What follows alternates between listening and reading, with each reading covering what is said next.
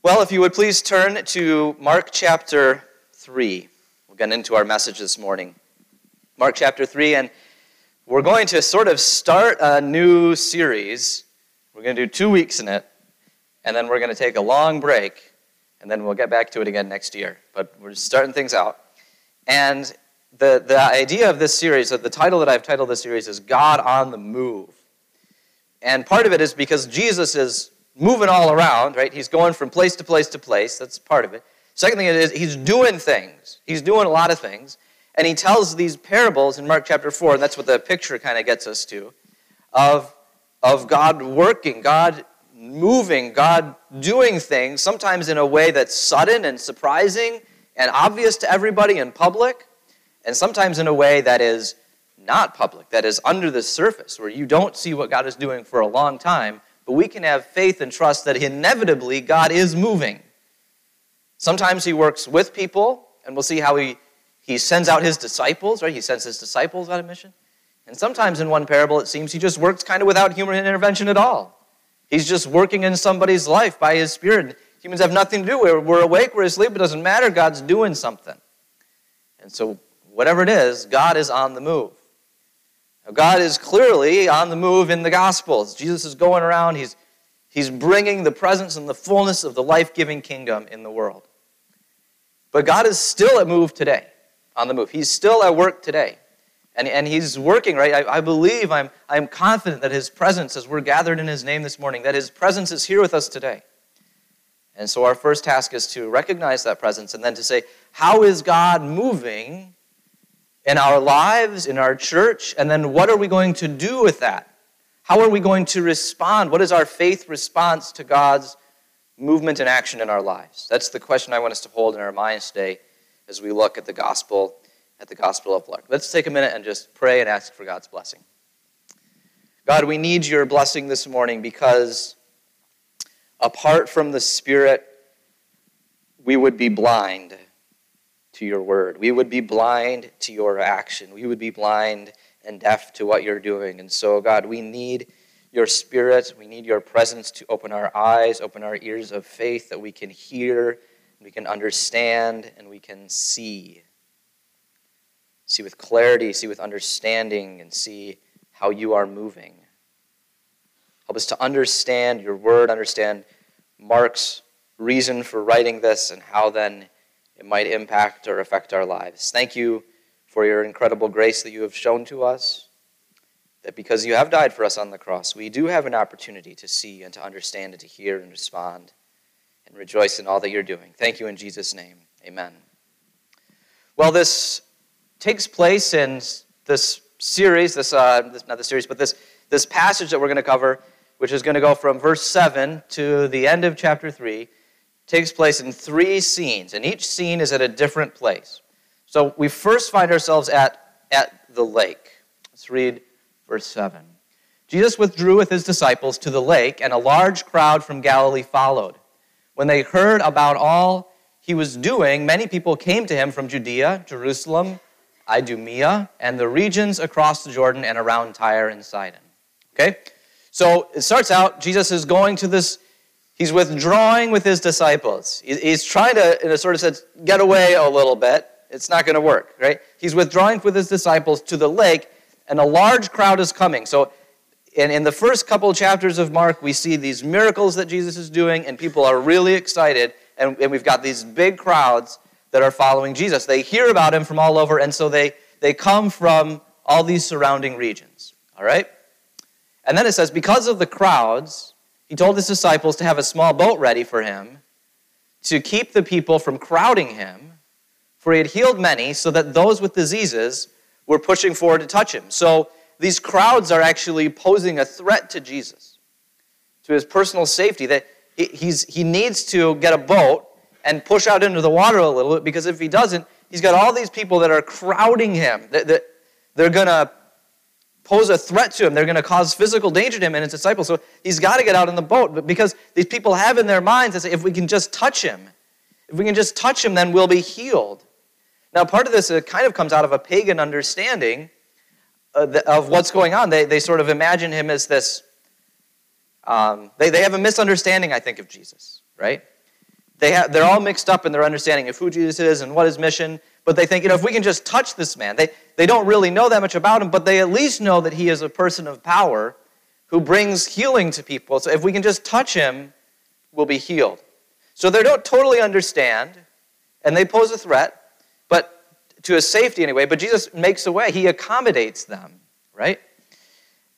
It goes on to say, whenever the impure spirits saw him, they fell down before him and cried out, You are the Son of God. But he gave them strict orders not to tell others about him. So Jesus at the lake, he's healing people. He's, he's delivering people from their sickness and illness, and then he's also delivering them from these evil, impure spirits.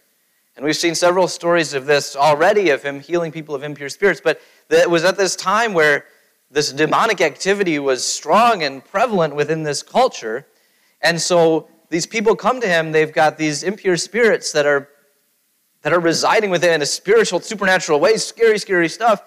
And there's these people come to him and they they come into Jesus' presence, and these spirits they freak out and they start shouting, they, you're, you're the Son of God.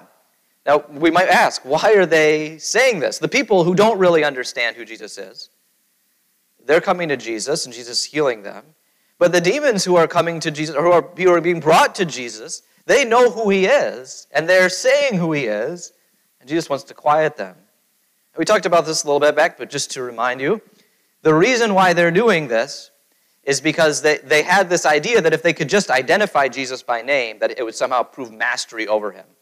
And so by Jesus silencing them, he's proving his mastery over them. That right? He's he's demonstrating, in other words, in this circumstance, that he has power over everything in the spiritual realm. There, there's nothing in the spiritual realm that stands close to the power of Jesus. He's got this covered. Okay? So that's what Jesus is doing, and, he, and he's silencing them. He's saying, Stop it. I'm in charge of you. You don't get to talk. Now, part of it, I think, is that Jesus, we see in Jesus' ministry, especially in Mark, is that Jesus' ministry needs to go through a progression. It's, it's almost veiled a little bit at the beginning. And Jesus will tell somebody that's been healed, don't tell anybody yet. Hold on.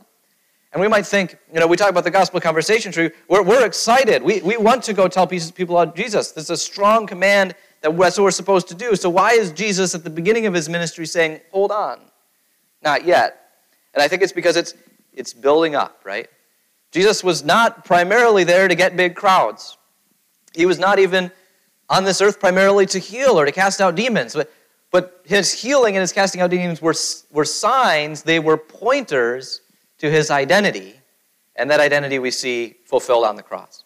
So Jesus has a mission, he's got a purpose, he's moving towards that purpose. And actually, at the beginning, the crowds are almost a hindrance to it. Although, even though that's the case, he is nevertheless still healing, still blessing them. He's, he's, what's he doing? I think he's, he's inviting people in, see who I am, see my identity as the Son of God. All right? So that's our first story is that Jesus at the lake. The second one is now we move to the next scene Jesus on the mountainside. Jesus on the mountainside, verse 13. Jesus went up to the mountainside and called to him those he wanted, and they came to him, and he appointed 12 that they might be with him, and that he might send them out to preach and have authority to drive out demons. The first thing I want us to point out is Mark's and Jesus' symbolism here. Jesus is, is doing a symbolic act. He's going up on a mountain, up on a mountainside, and he's calling to him 12 disciples. And what this would bring to mind to the early audience is Moses up on the mountain with the 12 tribes of Israel gathered around him, right? And so Jesus is, is he's setting himself up as the new leader of a new kind of people. And we're going to see what are those what is this new kind of people that Jesus is drawing to himself, that Jesus is bringing in near. But for now, let's just see that the 12 disciples, I think, are supposed to be symbolic of the 12 tribes of Israel. And he calls them, and notice what it says it says, He appointed the 12 that they might be with him and that he might send them out to preach and to have authority to drive out demons. So he is he is drawing them to be with him, he is drawing them near, so that he can send them out to preach, right? It's part of his mission.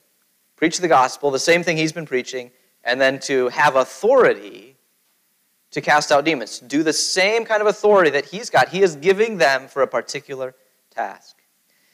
I want us to see those three things, right? The, the drawing near, that we're with him, the sending out that God gives us, Jesus gives an activity, a mission, and then the fact that he gives us an authority to do that mission. And what I really want us to see right now is the sequence of those things. That first and foremost, Jesus is calling his disciples to be with him.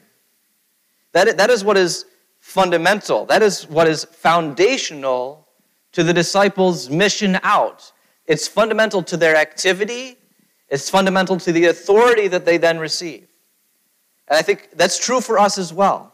We must first, as a church, as individuals, we need to be with Jesus. We need to be drawn into a relationship with Him.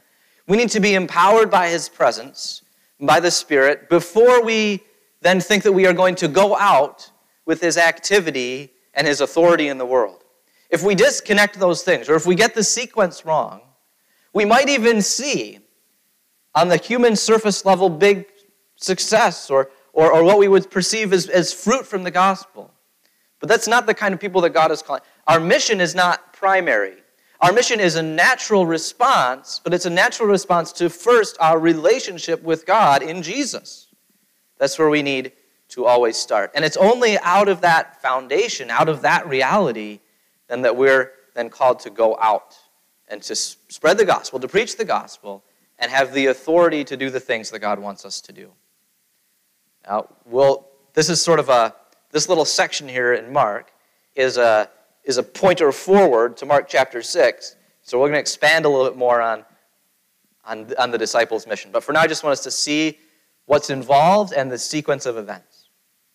Now it says in verse, uh, we see the next verse here, it says, These are the twelve he appointed Simon, to whom he gave the name Peter, James, son of Zebedee, and his brother John, for they gave him, uh, for them he gave the name Boanerges, or something like that. Colby, I don't know if I'm saying it right. All right. I just assume you've got it. All right, which means sons of thunder, which is, by the way, that's awesome, right? Uh, isn't that so cool? I want to be the sons of thunder.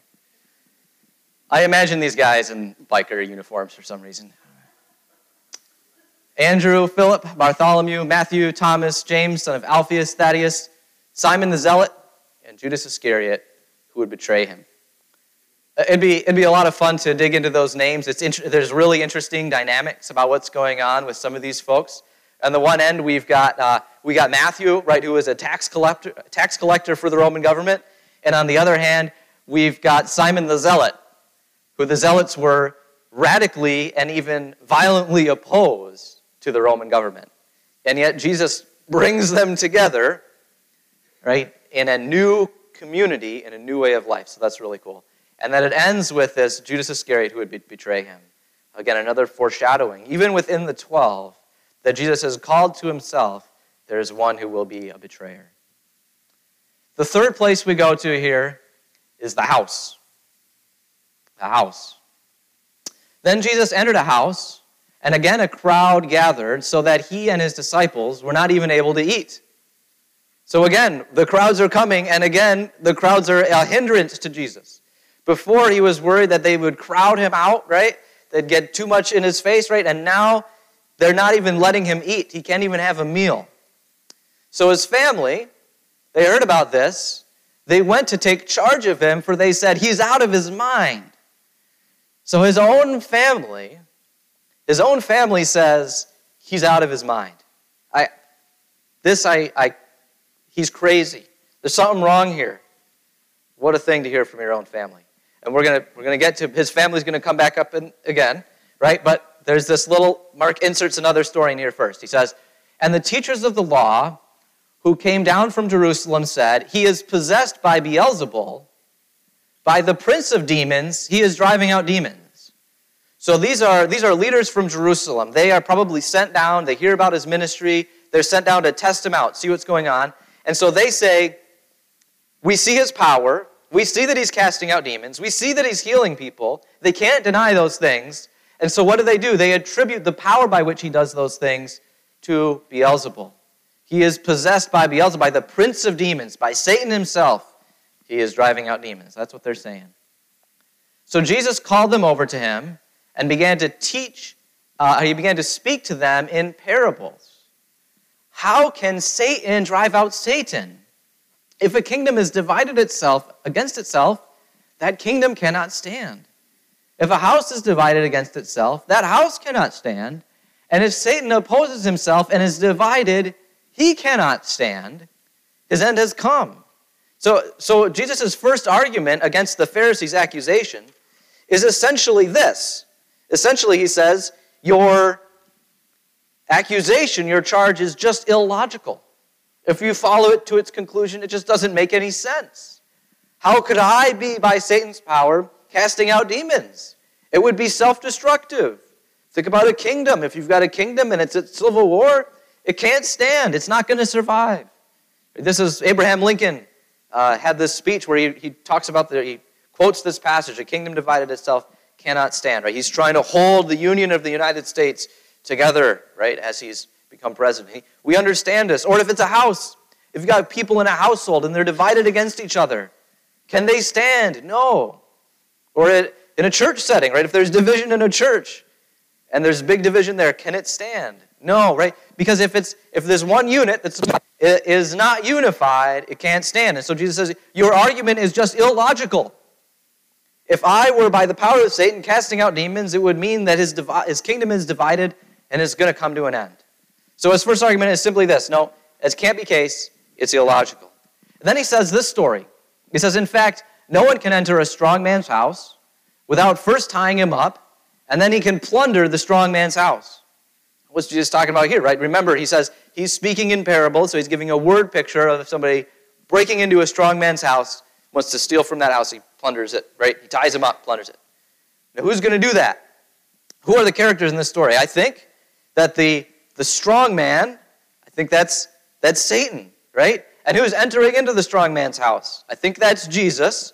And what's the plundering? It's all that Jesus is doing to mess with Satan's house as he's got these demonic powers. So Jesus is saying, I am coming in here. So the, he said, if Satan's kingdom was divided against itself, it couldn't stand. But now he's saying, and Satan's kingdom is not going to stand, but the reason why is because someone more powerful than Satan is here. Right? You, you, somebody else needs to come in. Jesus is saying, I am coming in and I am disarming the powers of Satan right now. I, I love what Jesus says in, um, or not what Jesus says, what Paul says in Colossians 2.15. It says this, it says, having disarmed the powers and authorities, he made a public spectacle of them, triumphing over them by the cross. So in Jesus' ministry, as he's casting out demons, he's showing his power over Satan and over the demonic realm. But on the cross, it's actually on the cross that Jesus wins a decisive victory. Now, Paul's uh, verbiage here in Colossians is so ironic because what did Satan hope to accomplish by the cross? What did the human rulers and authorities hope to accomplish by the cross? They hoped to make a public spectacle, a public shaming of Jesus on that cross, to say, he claimed to be the Son of God, he claimed that he could save others, and he can't even save himself. It even says in Hebrews that Jesus went to the cross despising the shame. As Jesus was hanging there naked and, and, and, and in a shameful way on the cross before these big crowds to see, to hurl insults at him, what a public shaming of Jesus that looks like from a human perspective. And Jesus is saying, and Paul, Paul is saying, that no, actually, that what Jesus was doing there was he was disarming the powers and authorities, and he was making a public spectacle of them. He was actually victorious over the demonic realm, over Satan on the cross. He was taking away Satan's power to ever accuse us of doing wrong by taking all of our guilt on himself. Isn't that awesome? Man, if you worry, you know, can God turn around something bad for good? That, that's it right there. He took what was supposed to be a public shaming of Jesus to a public shaming of his enemies, to the powers and authorities. That's awesome. God can turn anything around, He can use any evil for good. It's amazing. Truly, I tell you, then, he says this People can be forgiven all their sins and every slander they utter, but whoever blasphemes against the Holy Spirit will never be forgiven. They are guilty of an eternal sin. This is, now remember, this is the context. So this is his third sort of response to the utterance at the beginning that he is doing his work by Beelzebul. So it fits within this context here. This passage is one that a lot of people stumble over, they misunderstand it. I have had a, few, a number of people come to me and they're worried. And they say, I, I don't know, Pastor. Have I committed the unforgivable sin? Have I, am I beyond hope? Is this me? Was, was it me that am I beyond the hope of forgiveness because of what Jesus has said here? Because I have blasphemed the Holy Spirit.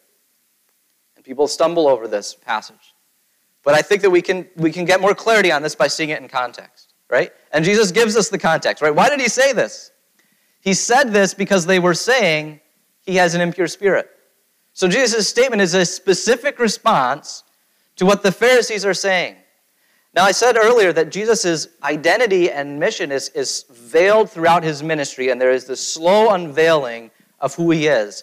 And so, to some degree, if people misunderstand Jesus, a lot of people do, everybody really does to some degree, even the disciples do for the longest time. That's part of the process, I think, that Jesus is drawing people in, right? So, it's not that the Pharisees just misunderstood Jesus. It's that they were coming with a direct attack on him. They were saying, It is not by the Holy Spirit that you are doing these things, it is by, this, it is by Satan's Spirit. And in doing it, they were, they were blaspheming the Spirit because they were equating the Holy Spirit with the power, with the Spirit of Satan, with an unclean spirit. You see what they were doing there? So this is a, this is a direct attack on Jesus' identity and a direct attack on the Spirit by which he is doing his work. This is not a careless this is not, I don't know what's going on. This is not, I don't have evidence to see. This is, they see everything clearly and they are trying to find a way to shut him down. Right? So some people might, if I carelessly say a word, could that be it? No. I think that there's two kind of good ways to understand this. First of all, maybe this is just a historically unique setting. It's a historically unique setting, right? This is specifically for the Pharisees who were opposing Jesus, they opposed Jesus, and, and that's, right? It's for them, right? And so there's not really a strong application for us now, right? Or I think we could maybe look at another way, and that is if there is a persistent, continual approach towards Jesus, as that he is doing his work by the power of Satan, and in doing so, dishonoring the Spirit, then what is that? That is a lack of faith? And how are we saved? We're saved by faith, right? By grace through faith. Okay? So if you are persistently opposed to Jesus, you're not going to be forgiven. We have to respond to Jesus in faith. Now, I do just want to reassure, right, that God's love is unending, right? And his forgiveness is unending. And so if you are, and his cross was sufficient for everything, right? Far be it for us to ever diminish the cross and say, oh, that sin right there, that one's, that one, he won't forgive that one, right? That would, I think, be diminishing the power of the cross, right? So it's, it's there, the power of the cross is there. And, it, and if you are sitting here going, I don't know if, if have I have I sinned in a way that God can't forgive me? I just want to say, He can. He does. He will if we respond in faith. Right? I say that surely from the Gospels. The whole scope of Scripture points us right towards that. And if the Spirit's working on your life, that's an indication that He is drawing you right now. And He's opening up the door. He's opening it wide. He's opening His arms wide. Come, come, come, come. Okay, amen? All right. Now, let's get back to the family. Then Jesus' mother and brothers arrived. Standing outside, they sent someone to call him. So the mothers and brothers are still outside, right? The mother and brothers, right? They're still outside. They're calling him, and a crowd was sitting around. And they told him, hey, your mother and brothers are outside looking for you. So Jesus seems oblivious to that, to this. And the crowd's like, hey, you've got family here. Better pay attention to your own family. And he says this Who are my mother and my brothers? Now, I think even in this culture, that just seems kind of rude, right? Uh, if I'm I've got next weekend I'm going to be out. I'm going to be at a, a, a, pig roast, right, with my with my wife's side of the family, and my brother's supposed to come, and And he doesn't really know anybody there, so if he comes to the pig roast and somebody's like, hey, your brother's here, and I'm like, who's my brother? I don't know if Jesus, I don't think Jesus said it like that. But if I said it like that, you'd be like, hey, who's your brother? Your brother's your flesh and blood, man. Come on, you got a loyalty to him. Go, go talk to him. Go introduce, you know. But in that culture, it's even more, the, the family unit was even more central, even more critical, the extended family unit. So uh, Jesus is saying these things in a way that to the culture would seem rude. I don't think Jesus was being rude, right? But I think he maybe was being rhetorical a little bit to get people's attention, okay? So he says, Who are my mother and brothers? He asked. And then he looked at those seated in a circle around him. Who those? Those are his disciples. Those are those who are close to uh, following him, right? Those are probably the women that are with the disciples that follow him on his ministry. He says this Here are my mother and my brothers. Whoever does God's will is my brother and sister and mother. So, in doing this, Jesus is He's saying, Who are my people? Who are those who are closest to me? Who are those who, who are my mothers and my brothers and my sisters? They are my followers. They are the ones who do the will of God who is in heaven. That's who it is, right? In a sense, he's, he's relativizing the biological family, but I don't think he's doing it in a way that diminishes it. I think he's, he's expanding our idea of the family relationship. Right? If I understand this right, it, it, the dividing line for God's people is not biological, it's, it's faith. That's what Moses says. It's, it's not all of Israel is Israel, it's not just those born of Abraham, right? It's those who have the same faith as Abraham that are God's people. Jesus is doing the same kind of thing here. And so I ought to view all of you. And I think we view one another who are, who are believers in Jesus as members of one, as, as members of one family, right? You guys are my mothers and sisters and brothers. And because of that, I think I, I ought to have a, a familial and a, and a loyalty and an affection towards you all, right? A brotherly love.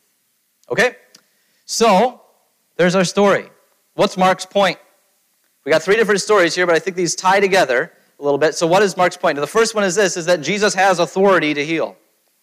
He's got the authority to bring about the goodness of the kingdom of God, and he's got the will to do it. This is central. And we take this for granted, but I, I don't want to leave it unsaid because the Gospels are about Jesus, okay? Let's not ever go away from that. Secondly, God's people are defined by their connection to the Father, the Son, and the Spirit. I don't know if you notice this, but there's a Trinitarian aspect to this, right? They're by their connection to the Father, right? Jesus says, Who is my mother and brothers? It is those who do the will of God. So in Jesus' context, that's, that's the Father, right? He's referring to the Father of the, of the Trinity, right? And then to the Son. Who were his disciples? It was those who he called to be with him in his presence. And then to the Spirit, right? Well, are we going to honor the Spirit in honoring Jesus? Or are we going to dishonor the Spirit by saying it's by some other power that Jesus is doing these work. That's what is defining the people of God here. And then third, that those, those people of God, right, they are to receive and extend Jesus' authority. They receive and extend Jesus' authority. Now, now, does that mean we say, oh, Jesus is in charge, I'm in charge, right? I get to tell everybody what to do. That's a complete misunderstanding of Jesus' authority. Jesus' authority, he comes as a servant, as a servant to all, right? The Son of Man came not not to be served, but to serve, right? And so our authority is one of, of service, but it's an authority because it's, it's effective. It, it actually makes a difference in the world by God's grace. It's not our authority, and it's not authority to lord it over people, but it is Jesus' authority, and it's Jesus' authority to do the good deeds he has called us to do, to bring about good in the world. So, uh, just to kind of, I read this really interesting quote, which I think summarizes some of this really well. It says, that the church, right? This is Eugene Peterson. He's a pastor. He, he died a few years ago. But here's how he defined the church. He said, The church is a colony of heaven in the country of death. And I think actually the quote, I think I wrote it wrong up there. I think he actually said, A colony of life in the country of death. Do we, and he's not talking about the United States, he's talking about our world when he says country. Do we live in a world of death? Yes. The news told us that this morning. Okay? But the church is supposed to be a colony of life, an inbreaking of the kingdom of God, a colony of heaven. That, that fits, right? a strategy of the Holy Spirit for giving witness to the already inaugurated kingdom of God. That's who Jesus was calling his disciples to be. In the world of death, in the country of death that they resided, God was calling them in to be a witness that Jesus' power had already come and it was active in the world. And his, his come is right here, it's right now, and it's active in the world. And we get to be uh, this, this little outpost, a light in the darkness, shining that out. So, where are you? I talked about the three places. Maybe you're at the lake and you're, you're one of those people who's coming to Jesus. You, you don't really know a whole lot about Jesus necessarily, but you know that he's powerful. And you know he can do great things. If that's you, this is an invitation to dig deeper, to learn more, to move past the surface understanding, to understand Jesus more fully. Or you're at the mountainside. You've come to Jesus, he's called you to himself, right? And now he is he is sending you out. And for you, I think this is a call to be with Jesus. Right? Put in practices in place that bring you into an understanding of his presence, of his word, of his will, through prayer and scripture. And then from that foundation, move out with the authority that he gives. Or in the house. The house was a place of conflict. And maybe you're here and you're conflicted about who Jesus is. You're not really sure. And there's a war, there's a battle. Is, is Jesus crazy? Is he a liar? Is he some evil power, even? Or is he the Son of God? And, and if you're in that place of conflict, this is a call to you for faith. So that Jesus is, is working, he, he, is, he is the Son of God, and He's calling you to Himself by the cross. So wherever you are, maybe it's to dig deeper. Maybe it's, uh, maybe it's you got to get out on mission. Maybe it's you got to decide right now. Wherever you are, God is moving, God is working, and the question is how will we respond to His movement and work in our lives? Let's pray. Father God, we, we do need you to come and to work and to move in our midst right now, today. If there is anyone who is conflicted about who Jesus is, I pray that you will make it clear that he is the Savior of the world, that he has come to forgive their sins, he has come to make them whole. And I pray that you will give them eyes and ears again to see and to respond in faith, to acknowledge their sin, and to find forgiveness and life in you. We need you, we need you, we need you.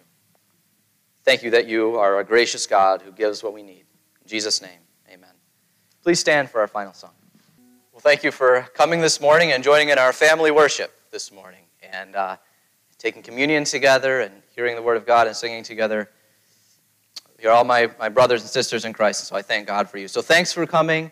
You're dismissed.